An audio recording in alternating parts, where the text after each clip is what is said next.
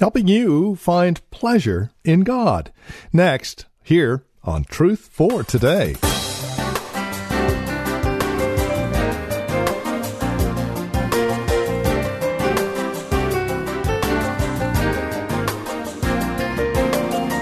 Again, greetings and welcome to Truth for Today with Pastor Phil Howard from Valley Bible Church in Hercules. This week, as we celebrate Christmas, we do so celebrating the pleasure that we find in God. And if you find yourself lacking in that area, stick around. We'll help you along the way. Our series is called Finding Pleasure in God, focusing a closer look on the affections of love. We're in First Corinthians thirteen. Join us there. For today's broadcast of Truth for Today, our teacher and pastor now, once again, Pastor Phil Howard. Look, if you will, to First Corinthians thirteen, and I'm going to just read a passage, the classic description of love. And uh, today we're going to look deeper at the affection of love, that when God moves on his people, the fountainhead of all the affections or the emotional responses they have to God is this overwhelming sense of the love of God. And I just want to read uh, the classic description of love in verse four, thirteen four, First Corinthians. Love is patient. Love is kind. It does not envy, it does not boast, it is not proud, it is not rude, it is not self-seeking, it is not easily angered, it keeps no record of wrongs, and that is a great translation. Uh, others don't reflect that, but that's a great translation. Love does not delight in evil, but rejoices with the truth. It always protects, always trusts, always hopes, always perseveres. Now, if you will, turn to First Peter one eight, where we had introduced this enjoying God, duty or delight. And uh, let me read to you that great passage of First Peter one eight. The theme verse that Jonathan Edwards used for his book, Religious Affections. And I must say, if you want to pursue this subject uh, beyond my limited ability, I've been reading on this for about eight years. It's the first time I've ever spoken on it because I've been cogitating on it for years myself. Read Religious Affections by Jonathan Edwards. Uh, there are modified editions that simplify. If not, read The Dangerous Duty of Delight by John Piper. We have it in our bookstore. It's a little book. I think it's about oh, sixty pages. I, I would start there because Jonathan can bury you uh, in his brilliance. Uh, but just to tell you, I'm borrowing different men that have made me say these thoughts. one eight, though you have not seen him, you love him. And even though you do not see him now, you believe in him, and you are filled with yawns, sleepiness, and non-excitement because you're not the emotional type. You believe in him, and you're filled, filled, overflowing with inexpressible and glorious joy. And this he writes to a suffering church, to a suffering church. Now, let me just lay some groundwork. Religious affections, why? Then we'll delve into looking at how love, how this gust out in our heart looks like. Let me say it again. The, the term came about in the seventeen hundreds from a genius theologian, a staunch, staunch uh, theologian, believe me. His stature is, no one claims to be equal to him in this country to this day, no one. He's hard to read because he's so brilliant. But in the awakening, when there was revivals breaking out, different places, uh, and I'm reading a book that you may want to enjoy, Revival and Revivalism by Ian Murray, who surveys the revivals that broke out in America. A historian. None of, some of you don't read any history, so you don't know what's happened since before you were born. There was some something happening before we got here. And so you read history. And in this history, it tells of the great revivals that would sweep through regions, hundreds being saved, uh, baptisms, just marvelous history. But in it, there were excesses. There would be people who would swoon. They would uh, faint in a service. Uh, they may yell out. Uh, there were emotional excesses. And so the revival was uh, suspect by the intelligentsia. God couldn't be in this. Anything that gets emotionally carried away, uh, it's just a bunch of froth. It's a lot of, uh, a lot of heat and no light. And so Jonathan Edwards, being a part of that revival, seeing it, knowing George Whitefield, this mighty preacher from England, and seeing the divine results that swept down the East Coast in the Great Awakening, he said, oh, no, no, no, it was not all froth. It was not all an emotional, whipped-up meeting. Let me tell you the lasting effects. And then he went further. He said, by the way, let me tell you how God affects his people. That Christianity is more than a bunch of right thoughts. It's more than just a bunch of volitional decisions. God's people have been affected by him. He, he has had a divine effect on them. And uh, I give you that. You can read this in this uh, notes that was given. Take time to read it. Some great quotes, but I wanted to give you uh, American Heritage definition of affections. Just get this: to have an influence on or to affect change in. That's what Jonathan's saying. God, you know, it's just like I see Grand Canyon and, and you see something grander and you say, is that it? He He's arguing no one can come to see Jesus Christ revealed in the gospel and come to know God personally and just say, is that it? That he will affect you in certain biblical ways. And I listed twelve or fourteen. We're going to focus on the fountainhead of them, love. But his argument is you're touched by, you're moved by it. Psychologically, quoting the dictionary, it's a feeling or emotion as distinguished from cognition, thought, or action. A strong feeling having active consequences.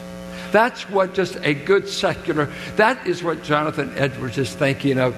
Can you come to know God and be unaffected by God? He would say no. And he listed all the trivia that happened in the revival, all the uh, chaff, of people who would profess, who washed out, and who were emotional but didn't last.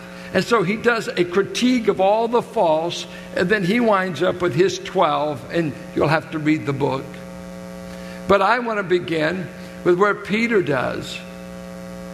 That though you haven't seen him, you have come to love him. Now, that's the greatest affection that God could ever do, is that you would come to love God. Uh, and let's develop that. And uh, we think that God commands all kinds of affections. You shall love the Lord your God with all your heart, your mind, soul, and body. But let's, let's examine this a little bit. Uh, how does God's love affect you? Let's say you, you, you've never known God and you come to be a Christian and you got saved in one of these revivals of the awakening, or you came to be saved in time. Let's look at this emotion, this affection called love. How does it work in the Christian? Three ways I see the love of God, how it affects us. Three ways. The first way is you are aware for the first time in your life that you are loved personally by God. That God has set his affections on you. I don't know if you'll ever, you might ask yourself, when was the first time it struck me that God personally loved me? I'm afraid there's many Christians that don't even think in this category even now. Uh, you know why? The uh, self-worth, self-esteem, self-image, self-help industry is abounding. People feel worthless. People feel I don't have the right esteem. Nobody thinks I'm worth anything. So we have an abounding industry in psychology, self-help, self-worth, self-esteem, and uh, be good to yourself. You're somebody, and we teach all this self-talk. You know what? Unless you have a significant other saying you have worth, you'll never believe your own self-talk. You can't talk up your worth enough. And then all of a sudden you go along and you hear this message.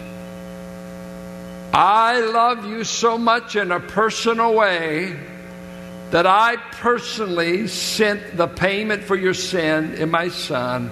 And I so love the world, and you were a part of that wicked scheme, that I sacrificed my Son for you. When God makes that penetrate the heart for the first time, and the scales fall off your eyes, and you really hear that message, it will melt you like nothing else in all this world. You mean God loves me? God loves me? And this is the first thing that overwhelms you. The love of God that He would give His Son. So it's first of all, this love is an overwhelming sense I am loved by God. Uh, you might try it sometime. Uh, I did it in Ephesians that you were worth a son to the Father. The Father said, I'm willing to give a son to demonstrate to them that I love them. This is Romans five. While we were sinners, while we were weak, while we were ungodly, God sent His Son to die for us. You ought to stand in the mirror. I mean, we all live with self-doubt, maybe esteem problems. Maybe your dad didn't treat you right, a, a husband didn't treat you right, a brother, a sister, whatever. Not everybody in this life treats you the way you want to be treated. But then all of a sudden you realize God has said, I am the apple of His eye, that I've been chosen to know His Son. And get this, you know what He did? The moment He saved you, hear me, Romans five five says, He told the Holy Spirit, I want you to be gushed abroad in their heart. When God regenerates you, when you're born again, the Spirit is gushed abroad like just take a geyser, and all over your heart, you're overwhelmed with the sense, I am loved by God. That is an overwhelming thing. Not God's angry with me, not God's a great judge, He's going to get me. No, God loves me, and the Spirit indwells me. He's gushing that all the time. I was interviewed for a, a group one time, and they came in. It was years ago in this church, and the interviewer asked me, says, uh, please describe to me your love for God.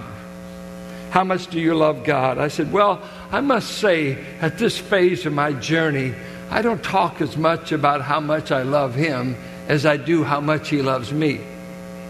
For my love is like a yo-yo. It's up and down. It's, uh, you know, I, I love the Lord, I believe, but the greatest comfort I have is He loves me, and He's not a yo-yo. And I gave him Romans five five. The love of God, and that verse there means God's love for you has been gushed abroad in your heart, number one. Second thing that happens in this love, for the first time in your life, you begin to love Him. According to John eight, He told them, the reason you don't receive me, Jesus talking to the Jewish leaders, is you don't love God. For if you loved God, you would receive God's love gift. And the reason you don't, you just don't love God. Let me tell you, all men and women outside of Jesus Christ do not love God. And that's why they don't come to God. Jesus said the reason people don't get saved in John three eighteen and nineteen is they don't come to the light because it would expose their sins. And they love their sins more than they would love to come to God. So people go to hell. People continue in their sin because quite, quite frankly, they love sin more than they love God. Wake up. Is that too offensive? Is that too profound? That is the truth. The reason we stay in sin is we love sin. And not until you've been saved and God has shown you the true and living God, the, the superlative of everything, the greatest love, the greatest person you could ever know, then in the new birth, He affects you so that you could say with Peter, we have come to love God. That's not strange. He told Israel in Deuteronomy six, Hear, O Israel, the Lord your God is one. And you shall serve Him with all your heart, your mind, your soul, and your body. And it's interesting. When he said God is one, he said that God is undivided. He's a compound unity. He's undivided. He's one. And he says, I want you to love me in an undivided way. Don't have a part of your life that loves sin, a part of your life that loves... I want heart, soul, mind, body. I want you to be undivided in your loyal love towards me. Don't have a rival. Love me in an undivided way. That's all God really wants. If you'll settle who you're going to love, all the other will fall into place. It's like in a marriage. If you've already concluded there'll be no rivals, you've, you've nailed ninety-five percent down of at least this marriage going to make it. But if you're always looking for a third party, you're already in trouble, and you'll always be in trouble. There can be no rivals to true love. So, I come to be loved by God. I come to be enabled to love God back. And, and I struggle with that, uh, quite frankly. A lot of times I'll start out, I, I'll say it, Lord, I love you. And then I always say, do I? I'm kind of guessing myself because I hear him asking Peter, Peter, do you love me? After Peter's been a great failure, yeah, I think I do. Well, feed my sheep. Could I love you without putting up with your sheep? No, you got to take care of them too. That's interesting that God made Peter's love contingent on whether he would take care of people. The third aspect of God's love affecting you is you become a people lover. It always starts with loving those who know the same Father. We turn into people lovers. Is that not amazing? I know, I, I talk to quite a few Christians. I love God, I just can't stand His people. Oh, is that right? Yeah, I, I don't like Christians. They bug me. There's a lot of hypocrites in church. Well, where else could they play it out pretty good? There's hypocrites in everything. There's hypocrite Elks. Hypocrite Masons, hypocrite Democrats. There's a hypocrite in everything. Does that mean there's no real thing? No, no, no. But you'll get, you know, it's a favorite sport to pick on what's wrong with God's kids. And some folks, they just, their excuse for not loving anybody, they haven't found anybody good enough to love. Nobody quite passes. Now, he said, when this love of God is gushed abroad in our heart, John says we know we're walking in the light when we are loving the brethren, and we know we're in darkness when we don't love them. A good question. Do you love God? Do you love people? And uh, it's an amazing thing how beat up you can get around people who say they know God. They're rude, uh, they're insensitive, they're self-centered, they're selfish. Matter of fact, they act like dirty old sheep. And sheep are wayward, blind, stubborn. But God is in the process of taking a heart that all it knows itself, its wants, and it teaches you to love people. Listen to what Paul says. The love of Christ constrains me to share Christ with all men, for if one died for all, then we're all guilty. And I'm constrained, you Corinthians, to do what I do because the love of God is pushing me forward to do it. How do you love people? Well, I'll give you some ways. Romans twelve said you love them sincerely, and that means without pretense, without wearing a mask. Can you genuinely? God is not telling us, go out there and act like you love people when you can't stand them. I, I love you. Well, that's not what God's producing. What this love of God is, it fills the heart so that you have to do something towards them. It's not you do something and you have nothing in your heart. That's hypocrisy. Is there anything God's doing in your heart that's overflowing with wanting to do good, to show love? And how do you express love? It's got to come out some way. Words, deeds, uh, you know, some way. We all are built different. But it becomes concrete. Now, now wait, wait, wait, wait, wait. Do, do we get to pick the model of how to love? Or does God set it? Are you going to tell God how to love? No, you don't know anything about it. None of us. God says, follow the lead of my son. I left you an example of how to love. And how was that, Lord Jesus? I stooped to wash the feet of failing men, of men that are going to abandon me this night. I took the role of a servant. I washed their feet. Judas has already went out to betray me. And I told all eleven men, you're all going to abandon me before the night's over. And then Christ could have said, and by the way, I am abandoning you. Why didn't he? He had the kind of love that could keep loving failing people.